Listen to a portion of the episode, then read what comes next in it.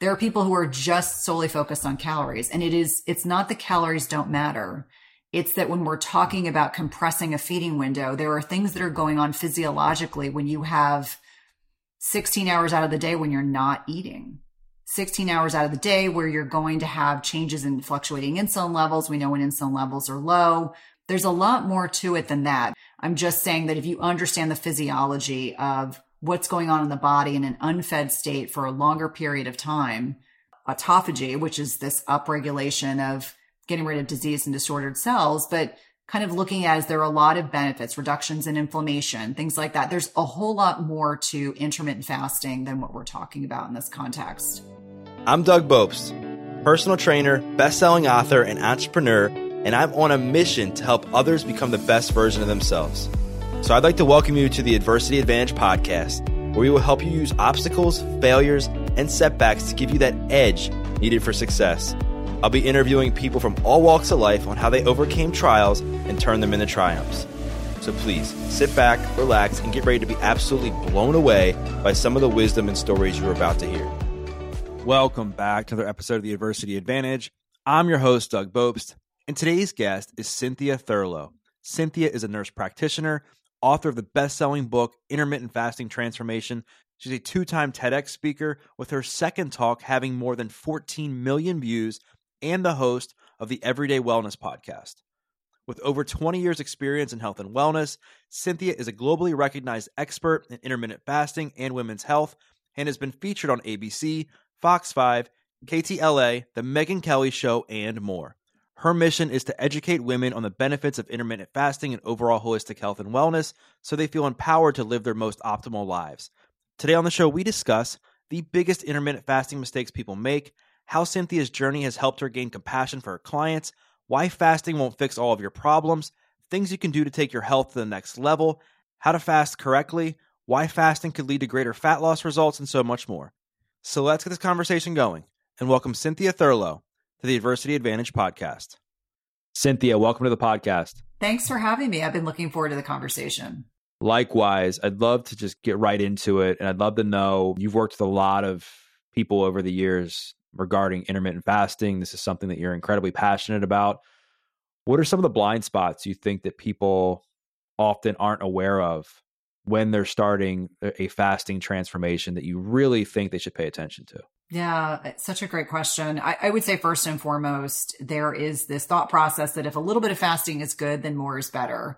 And in many instances, I see women in particular, that's really who I focus on, who are over fasting, under fueling or under nourishing their bodies mm-hmm. and over exercising. And so I affectionately refer to it as the triad. And it's this kind of mentality. I mean, the toxic diet industry in many ways has really done us a disservice as a country and as, you know, individuals that work in the health and wellness space.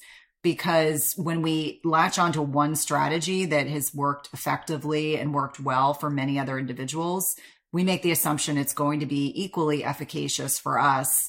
And so there's always that bit of caution that if people are not eating enough in their feeding window, and by that I mean one gram per pound of ideal body weight in terms of protein, making sure they're eating the right types of fats, ensuring that they're eating the right types of carbohydrates, that they're not over exercising. And I'm sure you see that. I see women that are doing CrossFit and Orangetheory Fitness six days a week, and they're wondering why they're weight loss resistant, even though they're intermittent fasting and they have these really tight feeding windows and so it's helping people understand that the role of hormesis or hormetic stress is really dependent on, you know, uh, is your body in a position where it can be optimized from a stress perspective? Because hormetic stress is beneficial stress in the right amount at the right time. And what I see is a lot of people like forcing fasting or forcing certain strategies. So I would say that's the most common thing that I see. I would say that it's also very common to see individuals who are weight loss resistant who want intermittent fasting to work for them and they don't even sleep well. Like they don't even sleep five or six hours a night And they just keep thinking if they can just keep adding more fasting, that somehow that's magically going to rectify their poor quality sleep. So for me, that's really a, a, lot of my focus now is helping people understand the, the stop the over fasting, stop the over exercising, make sure you're nourishing your body. You know, fasting is not designed to leave us feeling depleted and miserable. And there's this concept of white knuckling fasting that I see where you know, I see it every day. I see it across social media. It's in my DMs. It's in our emails. And my team and I are filling these questions and I'm like, listen, if intermittent fasting is not working for you, it's okay. It might not be working for you right now. It may just work better for you when you're not not sleeping through the night or not going through a divorce or you're, you know, going in a period of your life where you're doing a lot of travel. And so those are the most common things I see that women are not fully realizing because they're so fixated on their relationship with the scale. They're so fixated on that number and it is what governs their confidence in many instances. I'm not suggesting it's correct, but they're so fixated on that number, it governs their perception of themselves. And I think that is frightening for me, you know, this kind of toxic diet mentality that's been driven into so many of us that it's not healthy and it's not a long-term strategy. If if you are so fixated on the number on the scale. And I always say the scale's a liar. It's not always a reflection of your health.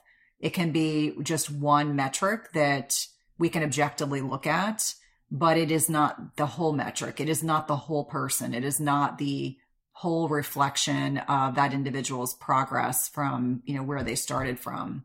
Diet tribes have definitely gotten in the way of people achieving optimal health. I mean, I feel like there's the carnivore tribe, there's vegans, there's paleos, and and I think now like there's the fasting tribe too. And I think that the sad thing is is that I've always seen fasting, intermittent fasting, as a tool. Like you know, if you can if you can use it to your advantage, great. If it works for your schedule, great. If not, and you can still you know meet your caloric needs in, in another way, and you're reaching your goals, like that's that's amazing, and you got to continue to do that. But now I think there's this idea that floats around that floats around that in order to be healthy, you have to be fasting. You have to be intermittent fasting or you're not healthy. And I think it deters people from focusing on like the important things, exercise, proper nutrition, sleep, hydration, and they're trying to figure out the fasting thing first. What are your thoughts on that? No, I 100% agree with you. And in fact, I was saying to a group this morning that before you think about supplements, before you think about really long fasts, because we were speaking in the context of three and five day fasts, I said, if your nutrition isn't dialed in, if you're not sleeping through the night, if you are uh, still doing chronic cardio and you're not doing any strength training, you've got work you need to do. Like instead of focusing on fasting or assuming that fasting is going to outmaneuver your garbage diet and your lack of physical activity and your toxic thoughts and your poor quality sleep, it won't. And I think that we have to have these frank conversations because I think the message in the fasting space in many instances is that fasting is a panacea for everything. I'm not suggesting that everyone that's watching or listening wouldn't benefit from eating less often because let's be frank. if you look at the statistics, most Americans eat too frequently and they eat too much. But in the context of this conversation, I think we have to be real and just say that fasting doesn't work for everyone. And certainly, you know, I'm known for intermittent fasting, but I would tell you that I do less extensive fasts, long fasts. You know, I just got back from vacation with my family and I wanted to eat two meals a day with my kids and my husband. And so I ate a really big breakfast and then I would eat dinner. And in between, I exercised and swam and snorkeled and did all these other things. And so many people have gotten to a point where they are so uncomfortable changing their habits. So they've gotten into a fasting regimen and they just don't want to eat more than one or two meals a day. And I, I remind them that if you're only eating one meal a day, unless you're a magical unicorn, and I'm probably sure there are a few of those out there, most people can't get all their protein macros into one meal. I certainly can't. But I encourage people to experiment with being flexible. Like, isn't that one of the main tenets of intermittent fasting is it's designed to be flexible, meaning you don't have to be rigid. And I just, I find that in the health and wellness industry that once people find something that works really well for them, they get rigidly dogmatic and they're not willing to entertain the possibility that there might be other ways to embrace their health and wellness programs.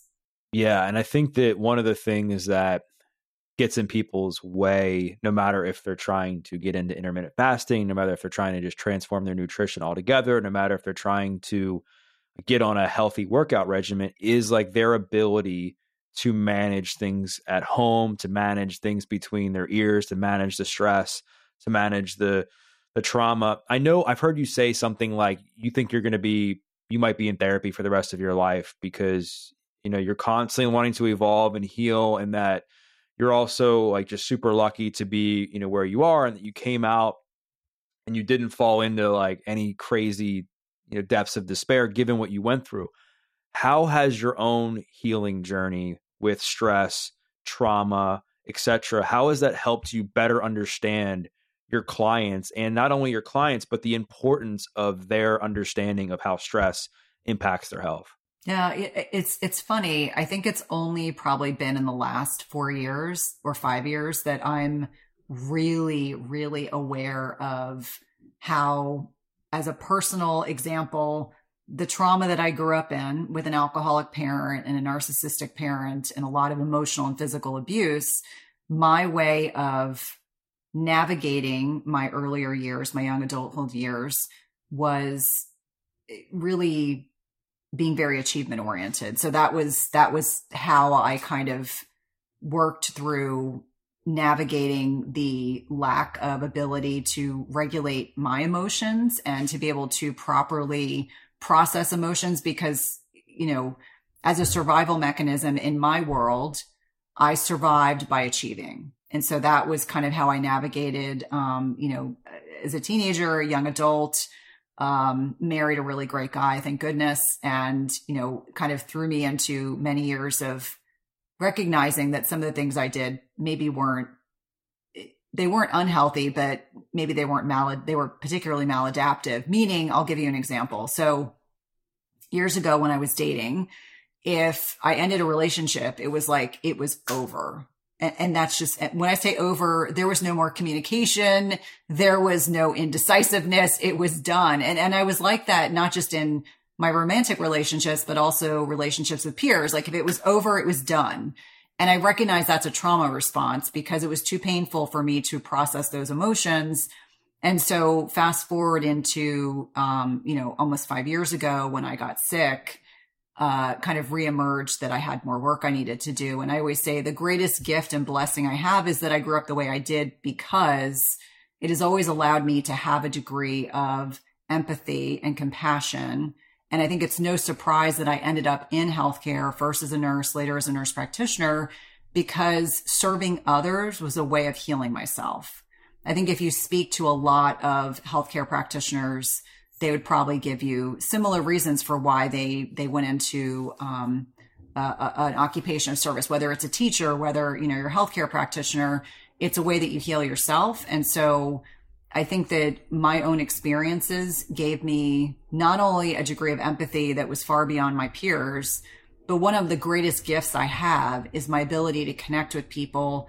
And I think it's because I'm first an introvert, so I'm very observant of patterns and behaviors.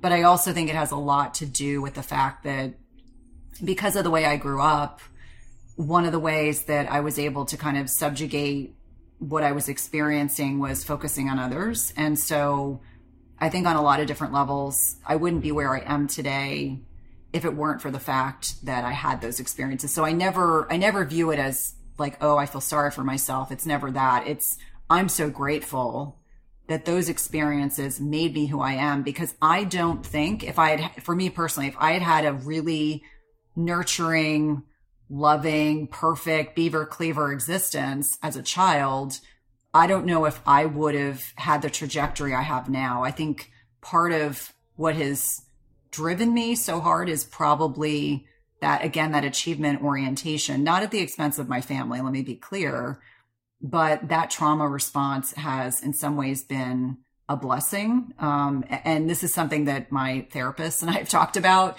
Uh, and so I feel comfortable saying that, like, I'm not just speaking as an individual, I'm speaking from a professional perspective based on a lot of years of therapy, Reiki work, energy work. And I jokingly say I will always probably be in some degree of therapy because there's always something. It's almost like a scab. Like I recognize there's still something I have to work on. Like if I get triggered, it's just giving me or allowing me to build awareness around something that I haven't dealt with. And so I look at that as if there's more work to do. There will always be work to do because I'm certainly not perfect. You know, how has everything that you've just described, like how did it impact your your health? Like did it impact it in a negative way at all?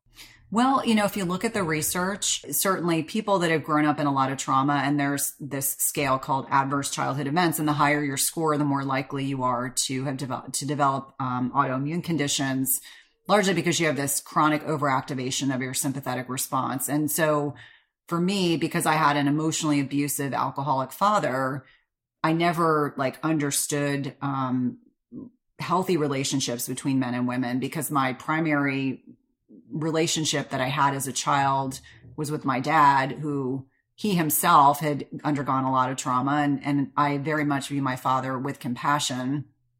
But I think when we're thinking about like, how is this relevant to, you know, our conversation, it's really helping people understand that individuals who have had a lot of trauma, you know, growing up and can develop autoimmune conditions. And I developed my first in my 20s and my second in my 30s and my fourth in my 40s. So it's kind of like, you know, there's been one after another, and I never kind of made all those associations. So I look at it as it's just a checking in, it's an awareness with your body that, you know, things that are going on internally can manifest on a physical level.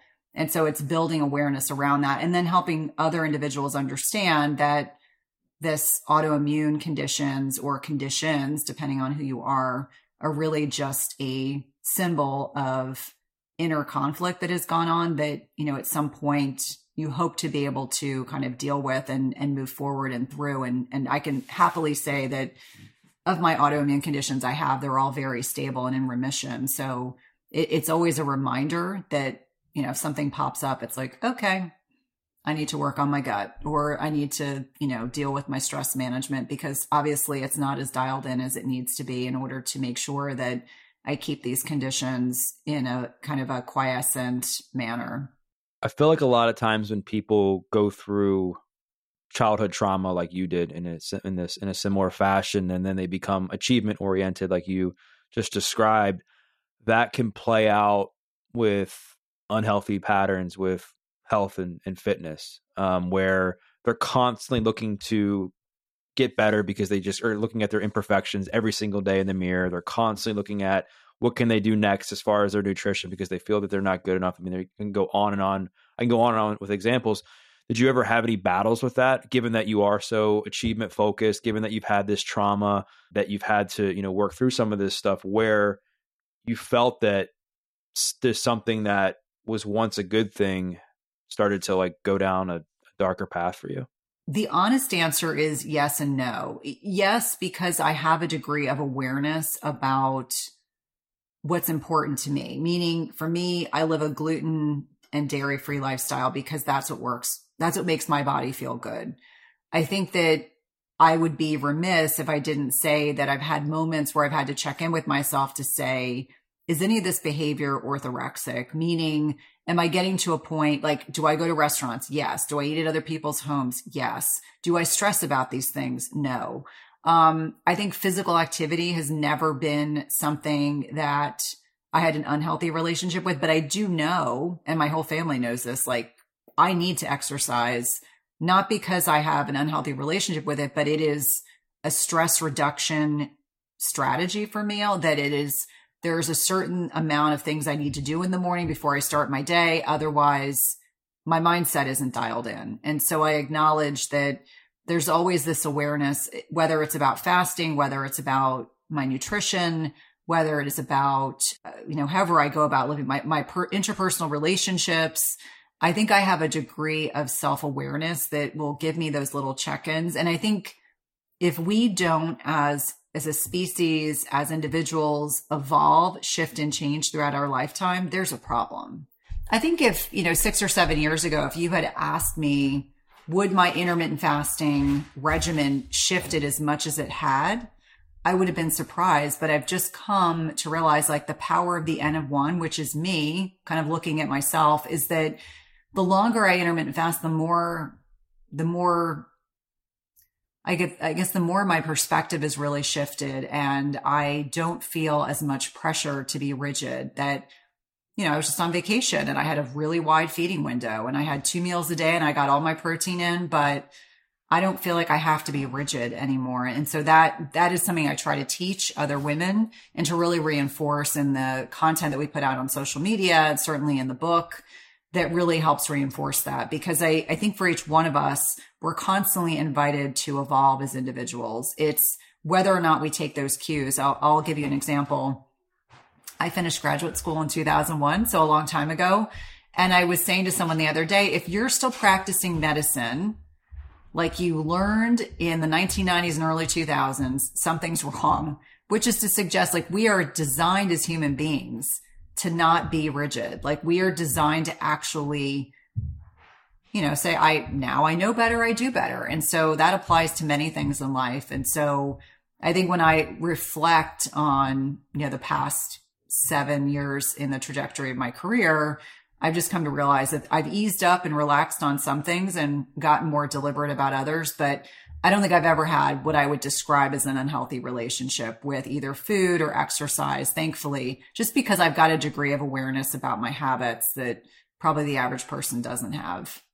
We'll get back to like your story and your health transformation and personal insights here in a second. I want to go back to fasting for a second and tie this all together. So, we've talked about how like fasting isn't going to fix all of your problems. Like you still have to do the work in these other important areas of your health for the fasting to, you know, to truly make a difference.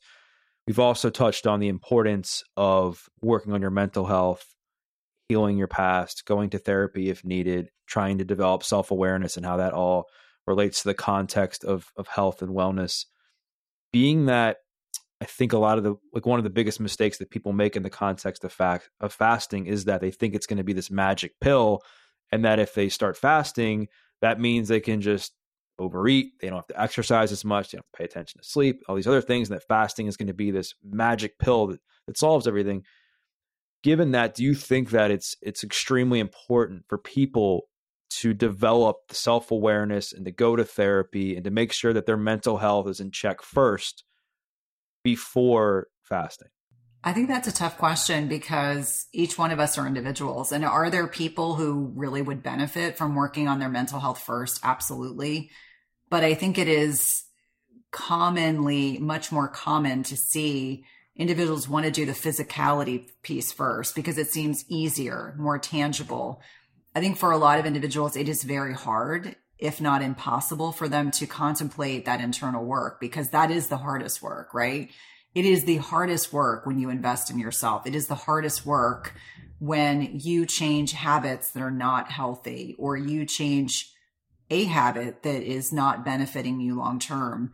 And I found that when I was working in clinical cardiology, that more often than not, if I talk to my patients, as an example, about getting more sleep, being physically active, eating less carbohydrates, eating more protein, um, managing their stress, that it was a whole lot harder for them to do that than it was for me to prescribe another pill to address their high blood pressure or their lipid issue or their diabetes. And so I think that we as a culture have conditioned patients to ask for pills that are a lifestyle that really could be mediated and better served with changing our lifestyle. But it is harder to do that. It is much harder to change lifestyle than it is just to take another pill. And, unfortunately, whether it's the pharmaceutical industry and how aggressively they market to consumers, whether it is a byproduct of the traditional kind of allopathic medicine. And, and let me be clear, there's absolutely a place for allopathic medicine. I'm just speaking about chronic and preventative health issues. Um, part of my frustration working in a traditional kind of allopathic model was that we waited for people to get disease. We waited till someone had a disease before we intervened. We weren't necessarily working aggressively to prevent disease. And so I, I would say that it would be probably less common for people to say, Hey, I know I've got some maladaptive behaviors. I need to go to therapy. They would probably be dealing with that after the fact, maybe when they tried to make these strategic changes to lifestyle and they weren't happening effectively. But I think, like, in the context of like mental health and self awareness and stress, I mean, I think that, like, if the goal is tr- health transformation and or weight and weight loss or longevity or whatever the whatever the person's goals are at that time I think that if they don't have a healthy relationship with themselves, it can definitely get in the way of them reaching those goals. Like, for example, if your goal was to lose body fat and you have a plan, you're like, okay, I'm going to start this plan. I know what to eat. I know my eating window. I know all the things. But when I get stressed, I eat cookies all day. Or when I get stressed, I drink a bunch of alcohol. Or when I get stressed, I fill in the blank. Then, and I've seen this over the years of my career. Then that person, they end up they just don't see results because of their inability to manage stress.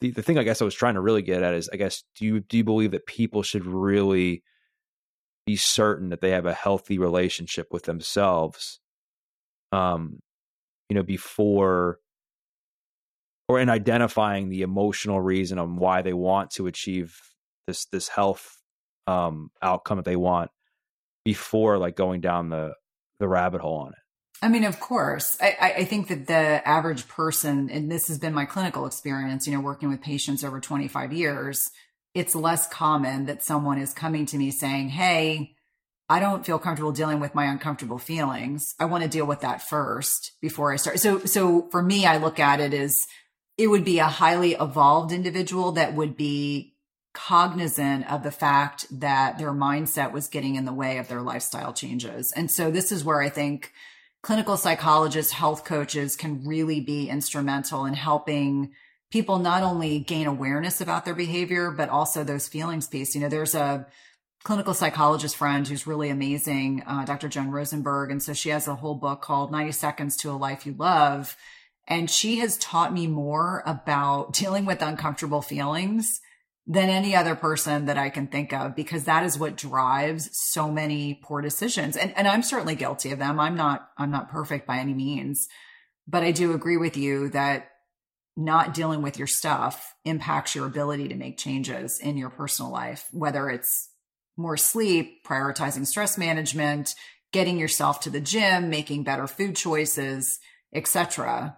I just think that we as a culture probably don't emphasize that enough. Like we just think it, oh, it should just be pure willpower. Pure willpower is going to get you through all these things. And that's really not the case. I find that it could be something as simple as like limiting beliefs or, you know, having these really profoundly uncomfortable feelings that they're not able to process. It could be something their parents said to them unknowingly years ago that is like holding them back from being able to, you know, make those shifts. And I, and I, the other thing that I would say is, without question, you know, our relationships with ourself really stem from our childhood. And so if you had parents that couldn't talk about uncomfortable feelings or they themselves weren't able to, you know, properly uh, you know, kind of navigate expressing their own feelings, I mean, that then you, you just don't learn the modeling of behavior that you need to be able to then go on and and model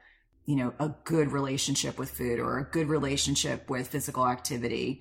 And this is not a criticism of my parents. I want to be really clear about that, but it's certainly something that I have watched evolve over the many years I've been on this planet, you know, working with patients and clients. And when you really start asking them what's at the root for why you feel stuck, it's pretty commonly identified that it's these, you know, these feelings of worth and feelings that they kind of created from you know their upbringings that have mitigated a lot of the choices that they've made as you know teens and young adults. Do you think do you feel that people would benefit more at times than from starting something and then when they start to fall or face some adversity or not see results that will lead to them developing some awareness around what's what's holding them back you hope i mean eh, i think i think a lot of people cruise at 30,000 feet and they're not really capable. I, I don't want to say it pejoratively, but I don't think the average person really understands what mitigates their behavior. I think a lot of people just kind of move through their lives, you know, one foot in front of the other. And it's just been my personal and professional experience that a lot of people just are never in touch with their feelings. Like they just don't, they don't, they don't even acknowledge how they feel in their body, let alone what their personal feelings are. And I say this, you know, I've worked with thousands and thousands of patients and I've had the opportunity to meet hundreds of thousands of people over the years and and that has been a pretty consistent theme like when someone really stands out as this is a very evolved individual. This is someone who's very emotionally regulated. This is someone who's done the internal work. That's not easy to do that stuff. And i i don't think the average person is necessarily in that same state of mind and state of place in their lives to be able to do that. Like certainly in talking to you having you on my podcast it is clear to me that you have had a trajectory, you know, working with mentors, investing in yourself, doing the internal work. Same thing for myself, but that has been a concerted effort. I jokingly say I'm like the black sheep of my family because I speak the truth, sometimes not the truth that people want to hear. But, you know, to me, it's like part of my part of my process, part of why I am where I am is because I'm constantly doing the work. Even if it's tough to do, I'm still doing it. So getting back to so getting back to this person, let's just say that, that there's that somebody's listening to this like, all right, I get it. I'm going to therapy, or I feel like I have a great relationship with myself, and that I want to improve my health, and I want to live longer. I want I want to slow down aging. I want to lose body fat, whatever their goal is. And I mean, as it pertains to just their overall health and wellness like what would be the three things that you make that, that, you would say that they should make sure they do on a weekly basis? Yeah i would say prioritize sleep because it's so foundational to our health. We know that it sets us up for you know stable blood glucose. It sets us up for um, not having uh, cravings throughout the day. It uh, is certainly instrumental in every biological processes. I would say sleep is number one. I would say Number two would be finding an opportunity to move your body on a daily basis. It doesn't necessarily have to be that you're in the gym, but it could be that you're taking a walk in the morning with your loved ones or you're walking your pets, you know, just being physically active because we are designed as human beings to be physically active. And then number three would probably be, you know, whether it's eat more protein or eat less often. I find that easily 90% of the individuals that I work with are eating too frequently, eating too much, and grossly under eating their protein. So if you look at the statistics and look at the research, most individuals eat too many carbohydrates and not the unprocessed variety. They eat too much of the wrong types of fats like the seed oils. And then they're really under eating protein. And certainly the, the plant based narrative has not done us any favors in terms of um, you know, convincing people they feel guilty. They're always feeling guilty about eating animal based protein. I would say that. And then I would probably sneak in a fourth. And I would say that doing that internal work, whether it's, you know, taking five minutes to express gratitude, uh, which really is an active process. It is not just throwing a couple things down on a piece of paper you know, doing things to invest in mindset, whether it's reading a book, listening to a podcast, uh, you know, meditation, grounding work, connection to nature. The older I get, the more I realize that that quieting of the autonomic nervous system, which is, you know, sympathetic nervous system is I'm being chased by a rabid animal. Parasympathetic is digestion, it's rest, it's relaxation. Most of us are chronically overactivated and we're not doing enough to kind of, um, you know, calm the, the autonomic nervous system. And so, when I start looking at a lot of the chronic health issues that I see, a lot of it has to do with the things I talked about, but also this chronic, unrelenting to do list. You know, how many people struggle to disconnect and just take time for themselves and even taking a nap. Like we just got back from vacation. I napped every day. It was wonderful. But how many times would I do that on a normal day? Probably not all that often. So those are the things that I think are really at the core of metabolic health and certainly health and wellness that are of greatest benefit. And if people are doing those things, they can then move on to more advanced strategies much more comfortably. So, getting into the more advanced strategies, you know, you touched on some of the non negotiables that you think people should do on a weekly basis if they're just trying to improve their overall health, well being, what have you. And we've talked about some of the biggest mistakes people make when they get into intermittent fasting. But let's just say somebody's listening to this, like, all right, Doug, Cynthia, I got this. I'm working out, I'm sleeping, managing my stress, I'm getting enough protein, I'm doing all the things. If I want to like take it up a notch, um, where do I start? Like, what do you think are the, the first couple steps that somebody can take to make sure that they're going to fast in a way that's not going to you know jeopardize, jeopardize areas of their health but it's actually going to going to optimize it yeah I, think that one of the most important things that i haven't discussed yet is how that feeding window, the time in which you are eating two meals, three meals. I'm not an advocate of OMAD or one meal a day because I think that people end up chronically under eating protein. But it's really helping people understand that you want that feeding window to be large enough so that you can get in two good sized boluses of protein. And, and I'm a proponent of, you know, Dr. Daniel Layman and Dr. Gabrielle Lyon's work where we're really talking about one gram per pound of ideal body weight and we know we need at least 30 grams of protein in a meal to stimulate muscle protein synthesis. And as we start getting older, we actually need more protein, not less, which is a common misnomer or misunderstanding that people think, oh, you know, my teenagers can have 10 or 15 grams of protein. It does the same as me having 40. That's just eh, much like many things in life. So helping people understand you want to make sure you're getting at least 30 grams of protein, especially in that first meal of the day, because we know it helps with blood sugar regulation, helps with satiety. And that's key. Like that is very important to discourage cravings and hyperphagia, which is that fancy way of describing it. So number one, have a wide enough feeding window so you can get enough protein in. Number two, I would say the other thing that's really important is hydration and electrolytes. And, and for most individuals, when they are navigating a intermittent fasting lifestyle, they are probably to some degree, if they're trying to change body composition or lose weight, they are probably restricting some degree of carbohydrate intake. And when you do that physiologically in the body, um, as your body is depleting glycogen stores, which is stored sugar, you will actually lose some degree of electrolytes in your urine, generally potassium, sodium, chloride, etc.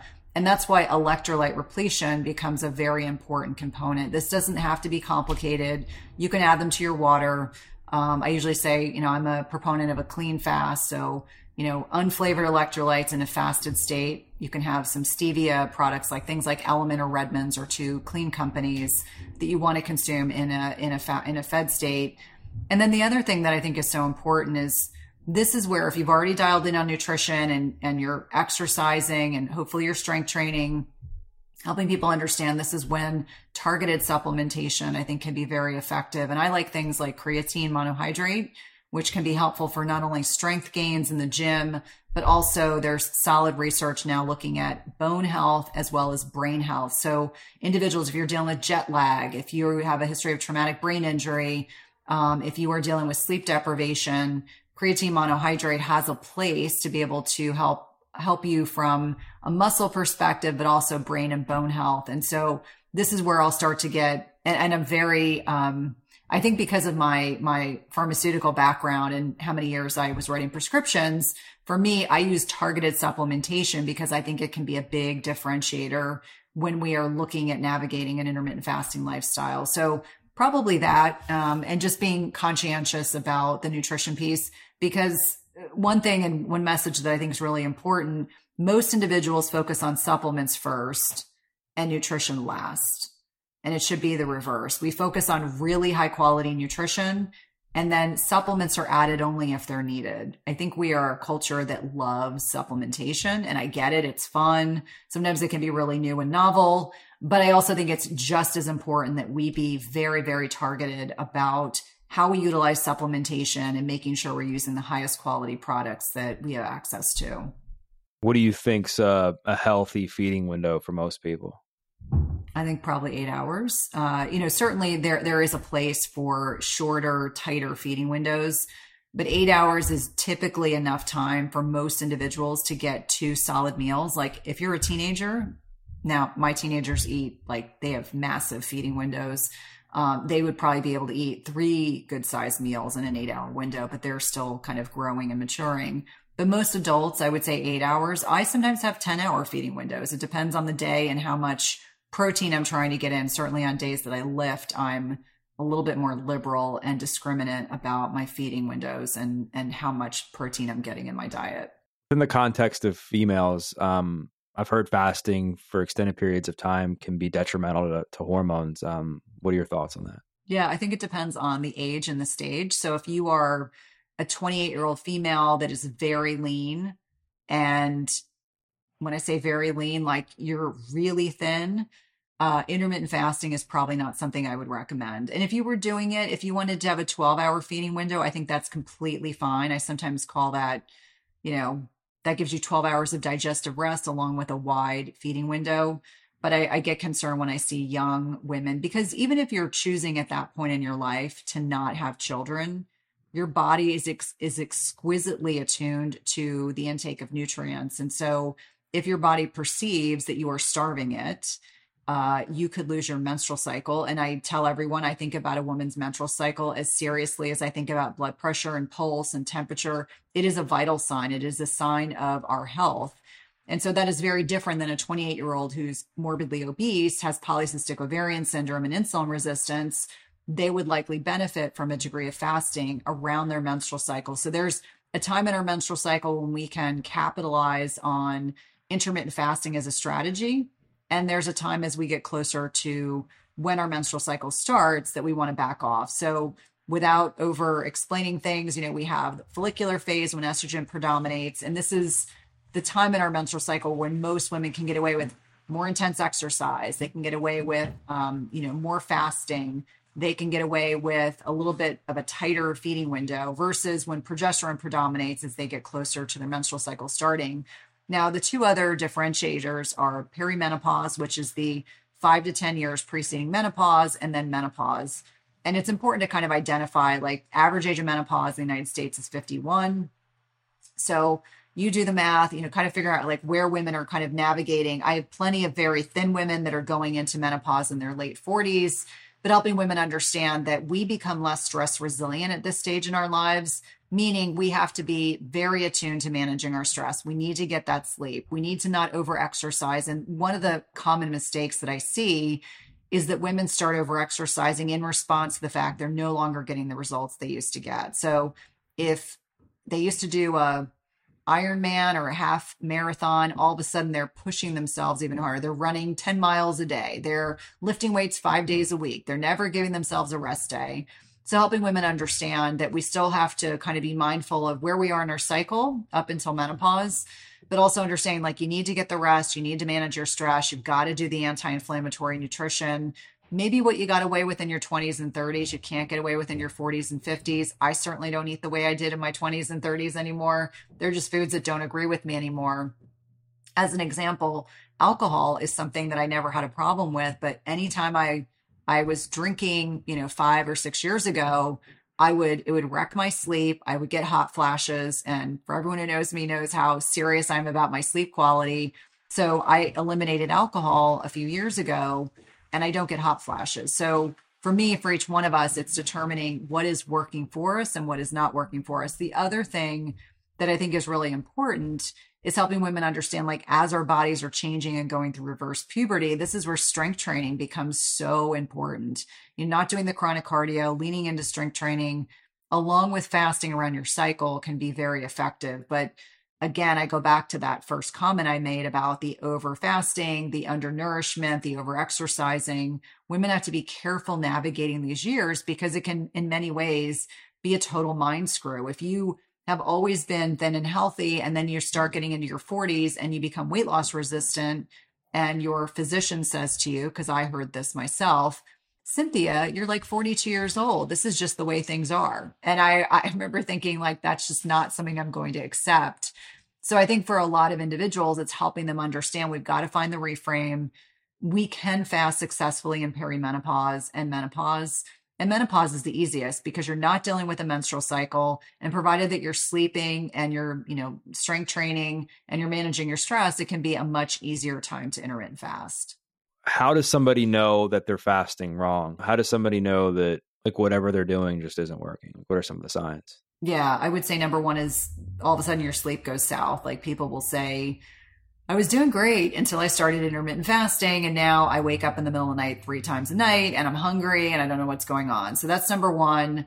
Um, number two is changes in your menstrual cycle. This could happen in the first one or two cycles that you're doing intermittent fasting, but it, your cycle shouldn't go away. You know, this is something called amenorrhea.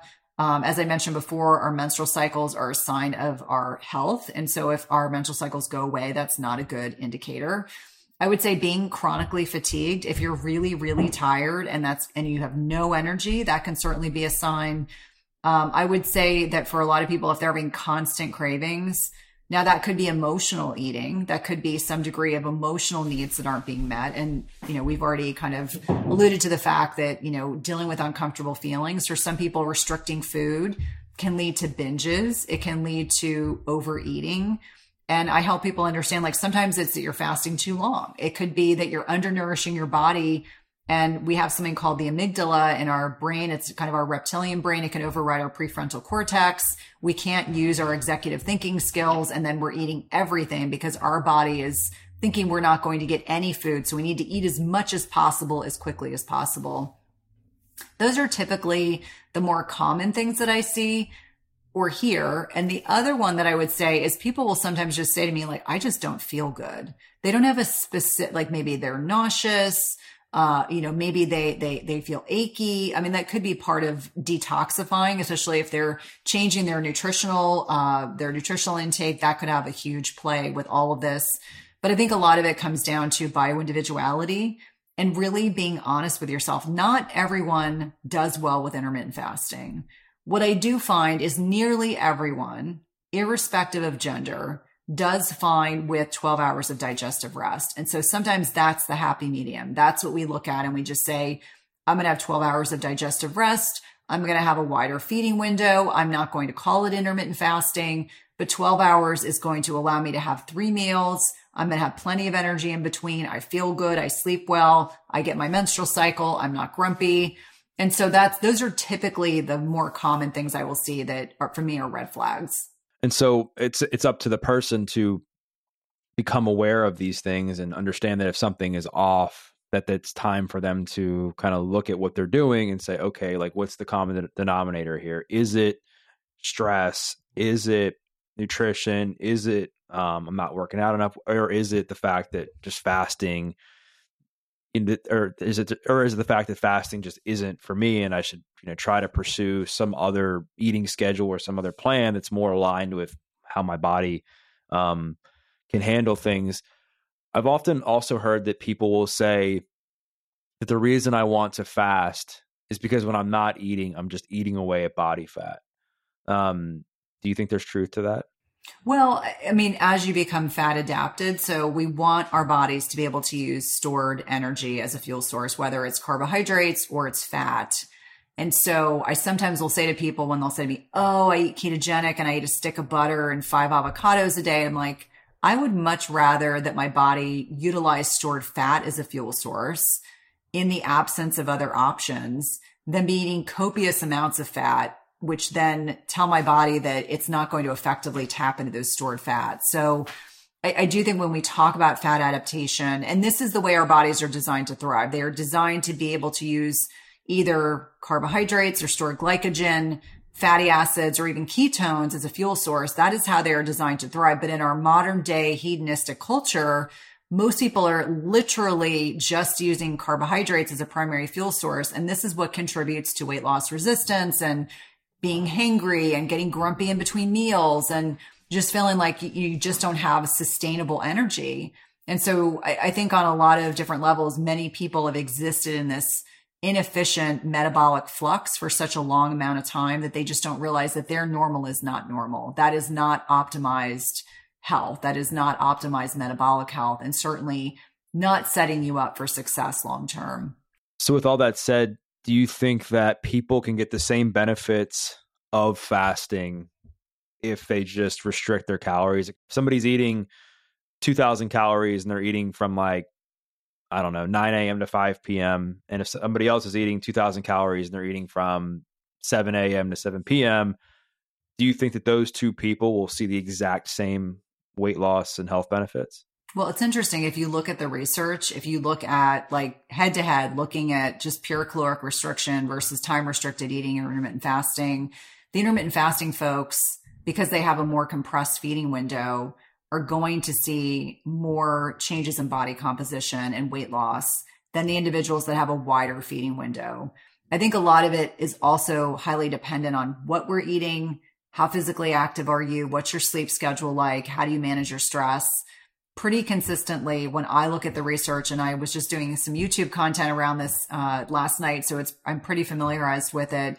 It's helping people understand that if we're do calories matter? Yes, but hormones matter more. So when I'm talking to individuals about looking at pure caloric restriction versus keeping your insulin levels low so that your body can go in and utilize stored fat, that is very different. And I know there are models out there where, you know, they use the term CICO, calories in, calories out. And, you know, Robert Lustig and Jason Fung and Ben Bikman, I mean, they all, all these metabolic health experts will talk about the fact, yes, calories matter. But it's more than that. It is far more sophisticated than that. And any woman that's listening knows it is not just calories in, calories out because hormones govern every single process in our body. And any woman that's north of 35 or 40 knows that it is far more complicated than just counting calories. So if you look at the research, the individuals doing time restricted eating that have a more compressed, like eight hour feeding window will very likely get different results than individuals that have a 12 hour feeding window. And think about it this way. There's a lot that goes into weight loss resistance because that's really what the hot topic is for so many individuals at this stage of life. It's like, why am I weight loss resistant? Why is this happening? And I could give you 10 different reasons why someone is weight loss resistant. But almost always when people just eat ad libitum, so if they eat just as they want to, they don't realize it doesn't register for them how much food they're eating, the quantity of food they're eating, how frequently they're eating. So I think when individuals have a compressed feeding window and they know that there's just two opportunities or two and a half opportunities to eat in that time frame, they're generally making much more conscientious choices. So if if if one person the research you were saying so if one person eats in a smaller feeding window and they're eating the same amount of calories as somebody else in a different feeding window with like the same types of foods that the person with the smaller eating window loses more weight well i mean it's dependent on a lot of different things because you're you're giving me like you know a, a kind of extraneous uh, option and, and i think that for a lot of individuals, and, they are out there, and we've talked about some of these individuals off air. There are people who are just solely focused on calories, and it is, it's not the calories don't matter. It's that when we're talking about compressing a feeding window, there are things that are going on physiologically when you have 16 hours out of the day when you're not eating. 16 hours out of the day where you're going to have changes in fluctuating insulin levels. We know when insulin levels are low, we're going to have the ability to tap into fat stores to utilize for energy. There's a lot more to it than that, but I know that the individuals that are solely focused on calories, this is something that they get very upset about. But I always say, I'm not saying calories are irrelevant.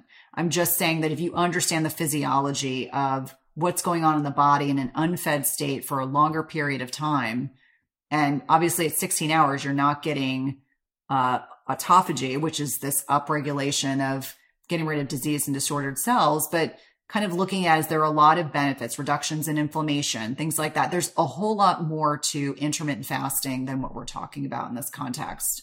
And I definitely do think that food quality definitely matters. I mean, I don't think it's just calories.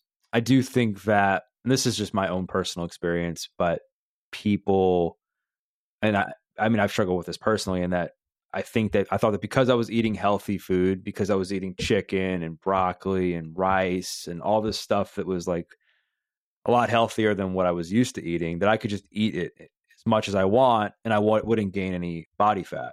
Yep. And then I noticed that I was wrong and that I still had to like pay attention to how much I ate. And the same with fat. I mean, the same with fasting, where I did do intermittent fasting. I did the one meal a day. I mean, I've done it all with it. And I've noticed that I thought because I was fasting that I could eat more and I could still lose weight. And what I've, I guess, personally found is that no matter what, if my goal was weight loss or if my goal was fat loss, I need to pay attention to how much I'm eating. Do, do, I need to measure everything every single day? No. Do I need to track everything every single day? No. I think if you do it for a period of time, you can kind of figure out like you kind of know what you're doing a little bit. But I do think that it is important to understand that, at least from my understanding, that like fasting alone and compressing your, your eating window doesn't eliminate doesn't eliminate the fact that you have to pay attention to how much food you're eating.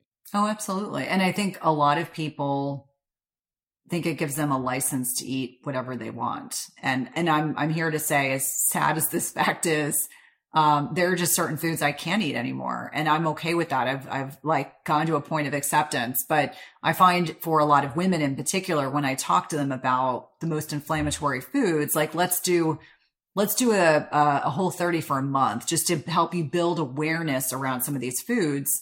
There are a lot of fun foods. Like a lot of people don't want to give up gluten. They don't want to give up dairy. They like their ice cream. They like their alcohol. They like their sugar and what I find without question is if, if they give me four to six weeks of just eliminating the most inflammatory foods for a period of time, as they start reintroducing them, they are stunned at how much their symptoms kind of come back. They're like, oh, I didn't realize this joint pain wasn't really joint pain. It's that there's so much inflammation when I consume X, Y, and Z that these are foods that I near, I genuinely need to be more conscientious about.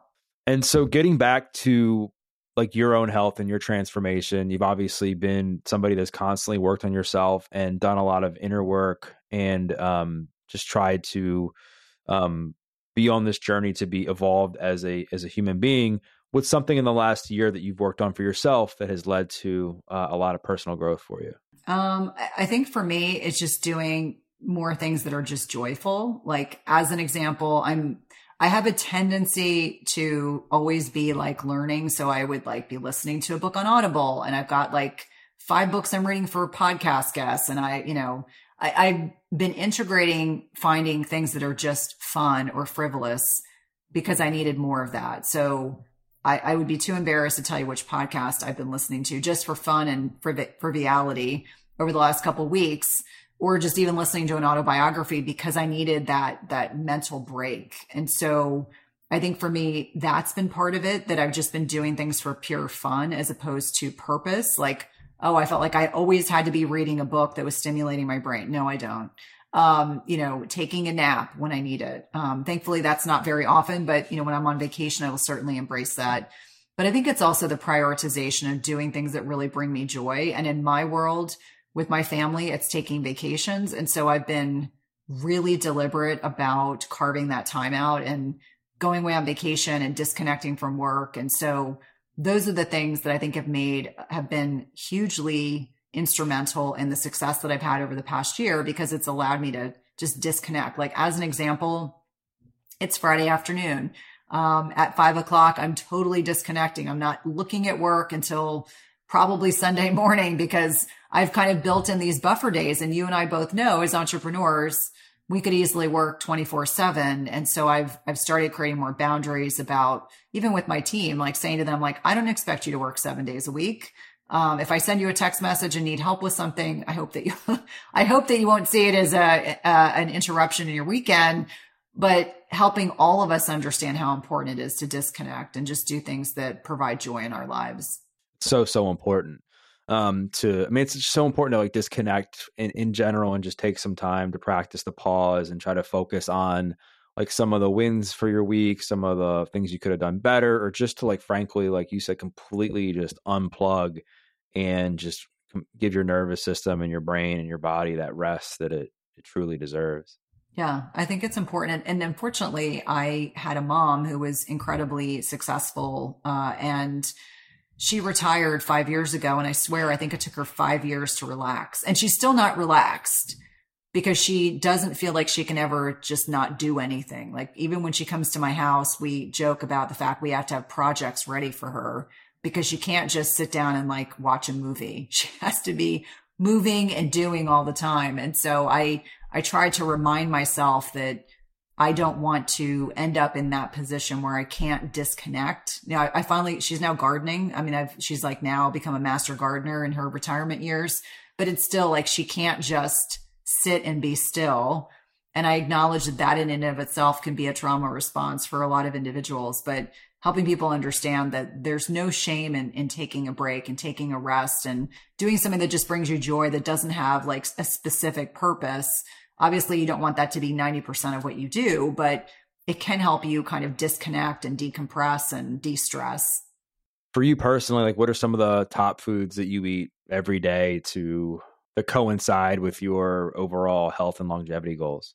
Yeah, I would say um, these are easy green tea, uh, bison or beef, because I eat a lot of meat, uh, eggs, bacon, avocados. Uh, and I really genuinely like vegetables. I think sometimes people are like surprised to hear that, but like I love broccolini. I love cruciferous vegetables. I like Brussels sprouts. I like asparagus. I like salad. Uh, but those are like consistent things. And, uh, you probably won't be surprised to know this. I am a dark chocolate aficionado. So I have a little bit of dark chocolate every day and I have zero guilt because the rest of my nutrition is so dialed in and really dark chocolate, if it's high quality dark chocolate can really be a superfood if you can temper your consumption. Like I'm not talking about sitting down and eating a bar of dark chocolate. It's just a piece or two is very satisfying and um, you know full of flavonoids and, and things that have a lot of therapeutic benefit. But those are consistent things i consume every day.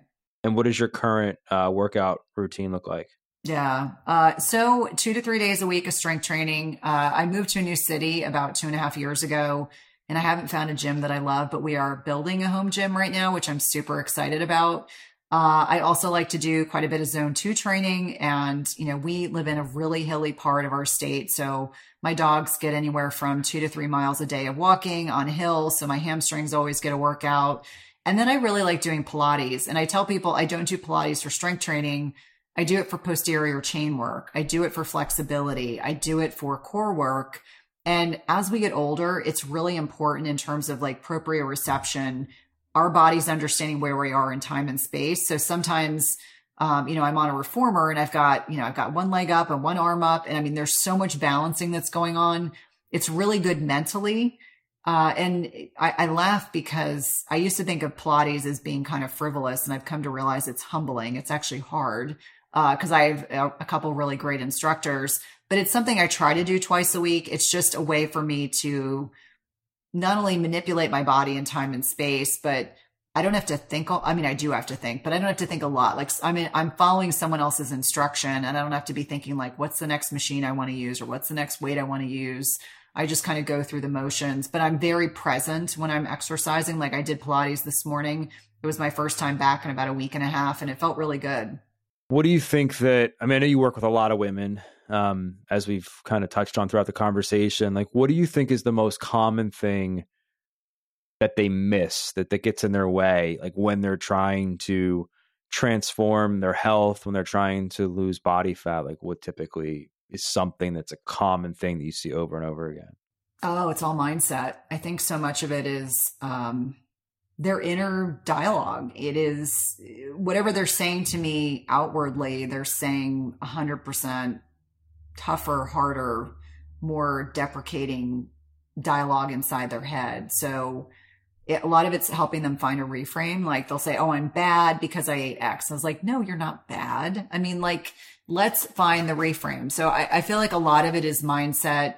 I feel like a lot of women have had very maladaptive relationships with food. They may not have had a raging eating disorder. Maybe they didn't have anorexia or binge eating or food addiction um, but they just have an unhealthy dialogue internally around their relationship with food or their bodies, or they're really disconnected from their bodies. Like I'll say to people, um, I want you to really be intuitive. Like, I want you to under, like, did you not sleep well? If you didn't sleep well, this is not the day to do a long fast. This is not the day to do a lot of intense exercise. This is not the day to make a, a major life decision and, and helping them understand like part of the process of, of quite frankly, emotional maturity is just getting really granular and honest with yourself about like what's going on internally. Like the day I got four hours of sleep coming back from a trip, I was not doing cryotherapy. I was not doing HIIT. I was not going to the gym to do a personal best. I was not doing, you know, 20 hours of intermittent fasting. And so helping them understand like these are the things we need to be conscientious about in terms of our internal dialogue. And so I, I think a lot of it's the mindset. That's why I talk a lot about, you know, working on mindset, reading books that influence mindset, being conscientious about uh, you know, that internal dialogue, which I, I think is consistently a problem for probably 90% of women. They just don't realize it. It's not until someone mirrors their behavior that they'll say, Hey, wait a minute. Let's find a reframe. Like, let's find a way to talk about our feelings. Let's find a way to talk about our bodies. Let's talk about our relationship with food.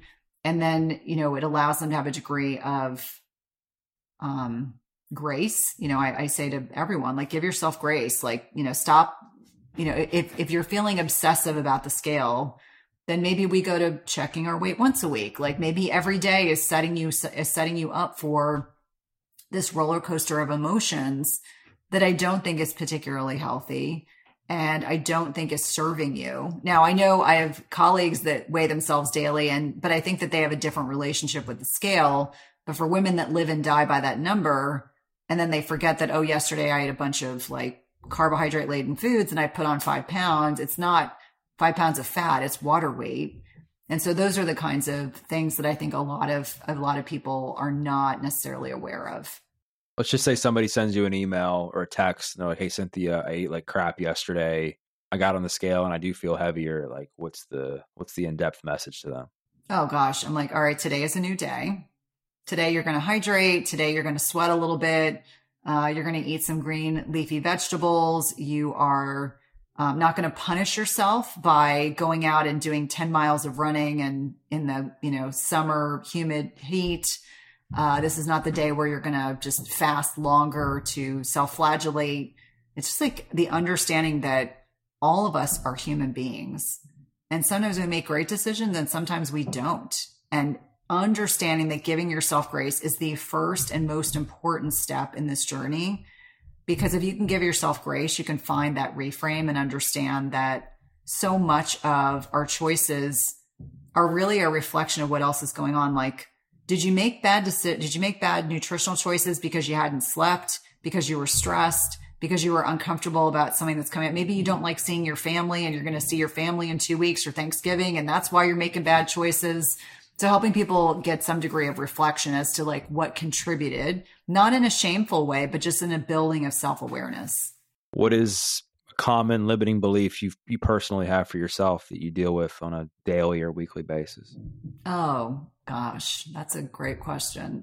Uh, for full transparency, I think because I am that reformed people pleaser, it's always it, it's that constant mindset of understanding that it isn't important that I have to please others. I have to first and foremost please myself. So I think it comes down to, you know, just that gentle reminder of pleasing others is not the way to peace. You know, helping myself understand that I used to be that person that wanted, you know, I, I wanted to be popular and I was popular and I was in a particular crowd in high school and college. And then it just gets stupid um, you just realize that it's really not important about popularity. So I think being on social media and having a platform, it's the acknowledgement. Like I try to just stay focused on what needs to happen in my business and stay less focused on what other people are doing. And, and I think this is normal. Like I remind myself it's normal. And we talked, my team and I talk about this you know, we, we want to, we want to reflect on what others are doing if it pops up and just kind of say, huh, that's great. I'm excited for them. You know, really living in a mindset of abundance and not living in a mindset of scarcity because the former is healthy and the, the latter is not. Where can people find out more about you if they want to learn more about your journey? They want to buy your book, they want to listen to the podcast. Where's the best place for that? Yeah, probably best to start on my website. So www.cynthiathurlow.com. You can get access to all my social media channels. I remind everyone I'm very active on Instagram. We are growing YouTube, so you definitely want to check that out. My podcast is Everyday Wellness, and we just recorded a podcast together that will be out in 2024.